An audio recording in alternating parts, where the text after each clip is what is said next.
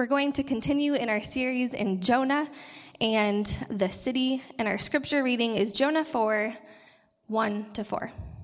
Join me there. But it displeased Jonah exceedingly, and he was angry.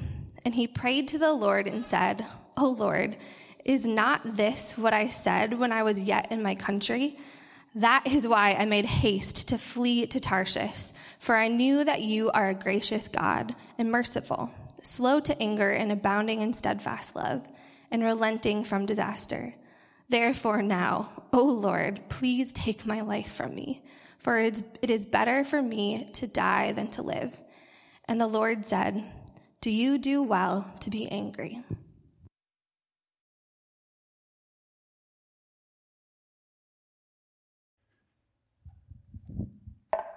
Well, hey, uh, good morning. My name is Nate. I haven't met you yet. Good to be with you. Um, well, it's Mother's Day, and for many of you, uh, this is a wonderful day, right? This is a day in which, of all the days of the year, you get to be rightly honored and celebrated. And uh, yet, for others of you, uh, this is a hard day. Just, it's. Um, just want to acknowledge that whatever this day is for you, related to this day, um, that God sees you, that God knows you. And not only that, whether it's a day of joy or sorrow, because of the good news of Jesus' life, death, and resurrection, I can actually say with confidence that He's for you. That being said, I was reflecting this week on, um, on my mom and uh, when I was 11 or 12, I don't remember quite the age, but it was a beautiful spring day. I was excited to finally get out and actually play with some of my friends. And then my mom informed me that it was spring cleaning day, which is horrible because it means extended cleaning, which means you can't go outside. And I don't know what I was like, but all morning I was very obstinate. And at one point, my mom stopped me and she said, Son, I want you to have joy. And this is how you have joy. And here's the acronym you put Jesus first, others second, and yourself last. And I remember at that moment, I did not say to her, Oh, that's so wonderful. I've never thought about things that way. And yet, right, years later, I still remember that moment. You know, if we're honest, in any meaningful relationship, there are hard conversations that you have. And it might be, right, a son or a daughter. It might be a spouse. It might be a really close friend.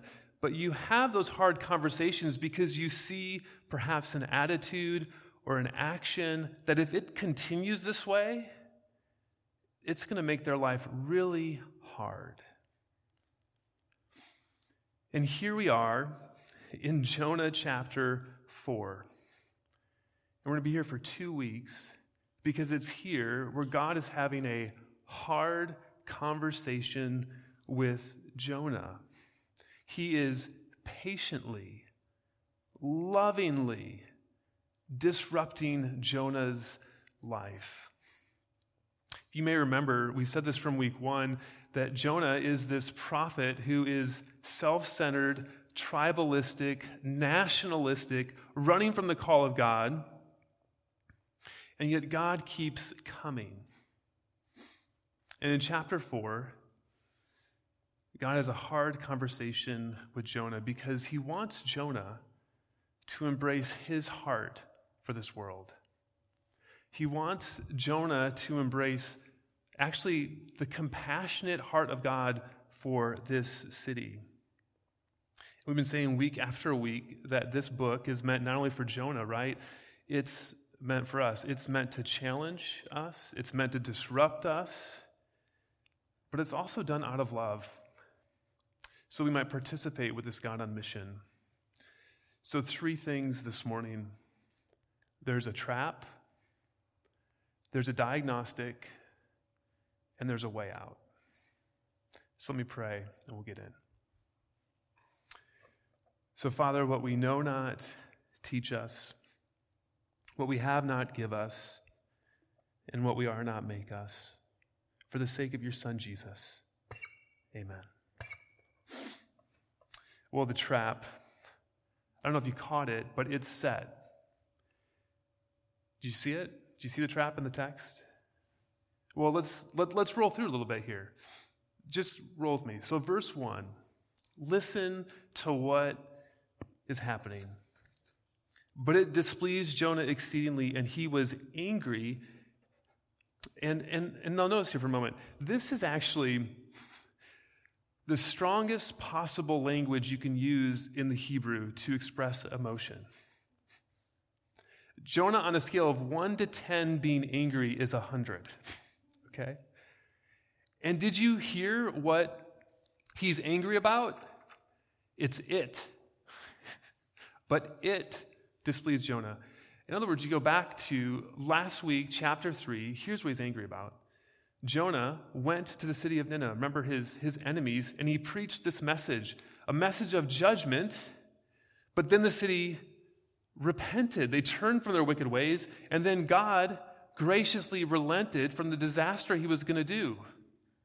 In other words, while God's anger was ceasing, Jonah's anger was ramping up. He was he's angry because God has shown mercy to his enemies. It continues, Jonah prays. It's a wonderful prayer, right? He tells God, Hey, I knew, I knew that this is what you were going to do. That's why I didn't go the first time. And then he throws out this. He says, I knew that you were a gracious God and merciful, slow to anger, and abounding in steadfast love, and relenting from disaster. Do you catch that? He throws God's character back in God's face. Okay? And then Jonah tops it all off with verse 3. Look at verse 3. He says, Therefore, therefore now, O Lord, please take my life from me, for it is better for me to die than to live. Jonah has a death wish. He does not want to live in a world where people like those in Nineveh are spared. He only wants to live in a world where his kind of people are blessed and others are not. And there's one more thing here. You may not see it off the top. When Jonah says, Take my life, it's actually an echo of another prophet, a very revered prophet, the prophet Elijah. There's a moment in the prophet Elijah's life where he's so discouraged because in his life he was trying to get God's people to turn back to God, and they hadn't. And he's so frustrated, so discouraged at ministry that he says this Take my life. I am no better than my father's. In other words, Elijah is so discouraged, so disheartened because he's failed. And Jonah is so discouraged, so disheartened because he's succeeded.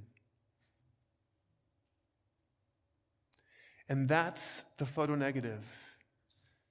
The author, actually, who's Jonah, more than likely, wants you to understand how different he is than Elijah. He doesn't come close to Elijah. So let me ask you here, here's the trap. As you listen to Jonah, how are you feeling about Jonah? There's a moment, right, where you almost want to laugh at Jonah. There's a moment where you almost want to grab him and shake him. Jonah, do you hear yourself? Do you, do you see how silly you are with what you're saying? But that's the trap. Because if you remember, at the end of the day, after this book was read, the tradition was the congregation would stand up and say, We are Jonah. In other words, as much as you condemn Jonah, we actually condemn ourselves. Now, let me put it this way some of us, you might be here this morning, you might say this, you know, I'm fine with most people God showing mercy to. But if we're honest, there are some in which we'd say, no, that goes too far. For others of us, maybe we don't identify so much with Jonah's anger, but perhaps we're cynical. We look out at the world, perhaps at a particular group of people, and we say, there's just no way. There's not even a point. They're not going to change. Or for others of us, we're out of step with God's compassion because there's just a level of apathy. There's a general lack of concern with anything outside of me, myself, and I. And see, one of the things that the book of Jonah wants to do for each one of us is as we look at the silly and senseless prophet Jonah, and as we see ourselves in him, that it would actually arouse in us a desire for change. In one way or another, we'd say, I do not want to be like that, right? And that's the trap. But there's also a diagnostic. You know, in the book of Jonah, there's a lot of what we see, honestly, is, is what Jonah does. And therefore, we, we haven't been able to really see what's going on underneath Jonah. But this is a section, actually, these three verses show us a lot about what's underneath the hood. What's going on in Jonah's heart? You know, thinking about this way emotions are like a car dashboard. You know, when the lights come up and it says check engine, um, or there's a funny symbol and you have no idea what it means, but it actually means tire pressure. That's the one that I always had to figure out you, you know something's wrong or you know something's happening, but you have to do a diagnostic.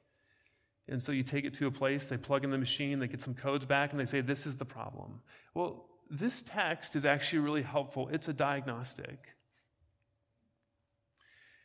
And let me just share with you four things that are happening in Jonah's heart that might be happening in our heart if we're out of step with God's compassion in this world.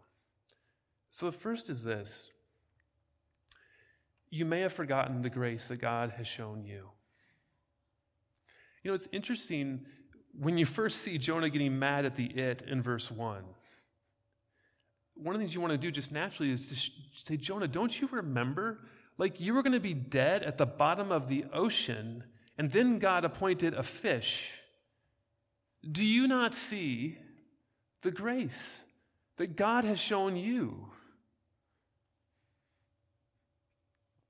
One of the first reasons why, for us, we can be out of step with God's compassion, maybe cynical, maybe apathetic, or maybe angry, is because we've forgotten that the, at the center of the Christian faith, at the center of the scriptures, is this is that we are not achievers, but that we are receivers. In other words, one of the things that can slip in is you can begin to subconsciously or consciously think that the reason you are here, the reason you've been accepted by God is because you've cleaned yourself up. You begin to think that the reason why you're acceptable to God is because you merit it. And when that happens, when you look at others who don't have their lives put together, what do you think? There's no way they can make it. Or if they want to make it, they better clean themselves up which means people like the Ninevites, they got no chance. But, friends, that's the very opposite of what it means to be a Christian. It begins with grace. That the fact that you and I deserve judgment, but that God has shown mercy in Jesus through his life, death, and resurrection, and that through him and only him, that's how you're accepted. And actually, from there, that's how change happens. Even as one pastor would say, even though it happens quite often unevenly in our lives. It's not lost on me that, you know, the most, you think about like one of the most prolific church planters or missionaries in all of history would say these words to one of his proteges. He'd say this that Christ Jesus came into the world to save sinners, of whom I am the foremost. But I receive mercy for this reason that in me, as a foremost, Jesus Christ might display his perfect patience as an example to those who were to believe in him for eternal life. In other words, the Apostle Paul, this is my summary, he would say, if God can show mercy to me, then anyone has a shot. Anyone has a chance. Which is why he was able to go everywhere and not be cynical because he, he realized, I can't believe I'm a Christian. And not be apathetic because he saw what it done did in his life. And listen, friends, it doesn't take long to forget that God has been gracious towards you. Remember that. Secondly, you may have the correct doctrine, but it might be void of devotion.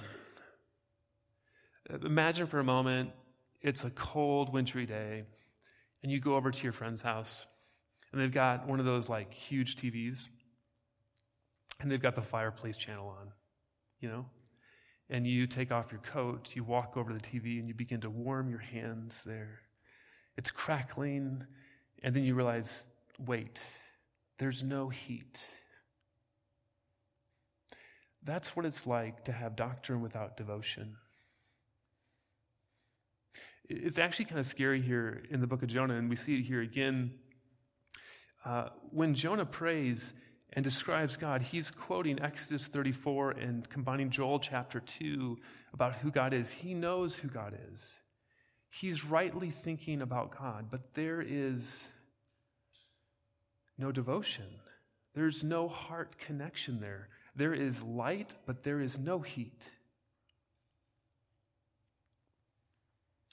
You know, there's a church mentioned in Revelation that was doctrinally precise, was praised for the fact that they called out false teachers.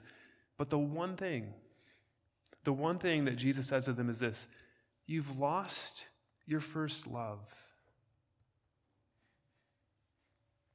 Listen, if you're out of step with God's compassion, it could be that you have absolutely great doctrine. You've read the right books. You've got the right teaching but your heart is far from him. That's what's happening to Jonah. And thirdly, your relationship with God might be governed by an if clause. You know, um, when you think about anger as an emotion, why do you get angry? Well, really, when you think about it, anger is derived from something you love being threatened. So think for a moment if you've got kids or you've got a friend who gets bullied, what do you do? You get you get angry. You love them. So why is Jonah so angry here? Well, to put it this way, there is an existential crisis happening for Jonah because he loves his country. He loves his people, right? And Nineveh, which was the capital of Assyria, which are his country's enemies, are now still there because they've turned from their wicked ways. And therefore, they're actually a threat to that nation. And so here's the deal there's nothing wrong with loving your nation or loving your race, but when that love is greater than your love for God, there's a problem. Remember, this is why Jonah didn't go in the first place. This is what he said. He said, God, I will serve you if if you will bless my people and not them.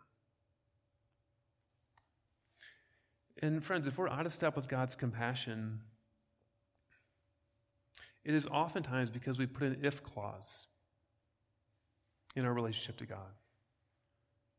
We say things like, if you give me a spouse, or if you bless my practice, or if you fill in the blank. the list goes on. But what's happening in Jonah's life is there's an if clause. He's out of step with God's compassion. And fourthly, it might be because you've excluded the enemy from the community of humans. Uh, Miroslav Volf, he's a Christian professor, I believe he's at Yale, and he grew up in Croatia. And um, if you know anything about the history, they walked through a genocide. And he wrote this remarkable book, book called Exclusion and Embrace, talking about what he's seen all over the world this, this dynamic of just clear hatred and division. And he said this He said, Forgiveness flounders because I exclude the enemy from the community of humans, even as I exclude myself from the community of sinners. It's so profound, right? Because when someone has done something to us, all of a sudden they become subhuman, they become deplorable. And then what happens when we look at ourselves, we look pretty good. Jonah's resistance to go to Nineveh is one that looked at that evil, oppressive empire and said, they're beyond rescuing. They're not worth it. They don't deserve it. Which is actually true, but that's the point of grace. And that means for some of us, the reason why we're out of step with God's compassion for the world is because of those people. You know those people, right? Let me ask this question who, if they became a Christian, would you not want to be in the same church with? Can I just submit to you that whoever that is, they should rise to the top of your prayer list? I had a friend recently who named a certain political candidate. And he's like, Oh, are you serious? Man, if they became a Christian, oh man, like I know, but really? I think we all have it. Uh, let me, let me put it this way. Uh, this is what's interesting about Christianity. It is, it is radically exclusive and at the same time the most inclusive faith out there. In other words, it's radically exclusive because it says this you have to come to God through Jesus. There is no other door, there is no other way. It is only through Him. And yet, at the same point, it is the most inclusive. Because if it's about Him and His performance and it's merely by faith, it means anyone and all are welcomed. There's nothing like it out there. Well, let me ask you how are you doing after those four diagnostics? Have you forgotten the grace God has shown you? Do you have really good doctrine but little devotion? Have you added an if clause to relating to God? Or have you excluded the enemy from the community of humans? I hope you can relate with me and just say that we're a mess, right? If you think you passed, think again. So, so what's the way out? I mean, what is it? What do we do? I'll give you two thoughts. Um, the first one is to pray. Of all the things that Jonah does, this is the thing he does right. Um, he keeps talking to God. His prayer is honest with where he is. His prayer is honest about what he thinks about God and what he's done. And God hears him. A, a, great starting point to thinking about embracing the compassionate heart of God is just to be honest with God, with who you are and what you think and where you are, and to know that He listens. I mean, let's be honest, He knows it, right? He's not going to be surprised by it, but He hears it. Be in there but, but then the second piece is you need to have some level of disruptive grace enter your life. And put this way I don't know about you, but when you read through the book of Jonah, there's a moment where you begin to think, like, so God, you've rescued Jonah from the bottom of the ocean. He said yes and he's went. He's done what you asked him to do, and now he's so angry. There's a moment where you almost just want to be like, is God going to like send a lightning bolt? Is he going to send another storm? Like, what is he going to do? I mean, especially after this prayer. I mean, I would be out of patience. But look at how God responds. Look at verse 4. and the Lord said, Do you do well to be angry? It's a question. Think about it. God is so patient with Jonah. He could have come in, guns ablazing, saying, Jonah, listen to yourself. Of course I'm going to act that way because that's who I am, and come condemning. But what does he do? He wants Jonah to reflect on where he is. And he actually wants Jonah to come to the conclusion that he's wrong. He's actually inviting Jonah to condemn himself.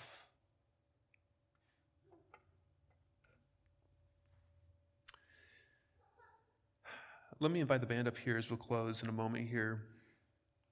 But I'll, I'll just put it this way. We'll be here next week again, but in a moment, this is really a time where God is inviting Jonah to turn. He's inviting Jonah to repent. So, as you consider what this means for you, let me just put it this way. Years later, there was another one who came. And he had every right, every right to be angry. Every right. And yet, on the cross, this true and better Jonah looked out, not with words of condemnation, but with these words Father, forgive them, for they know not what they do. Let's pray. Heavenly Father, we thank you this morning that you are patient, that you are persistent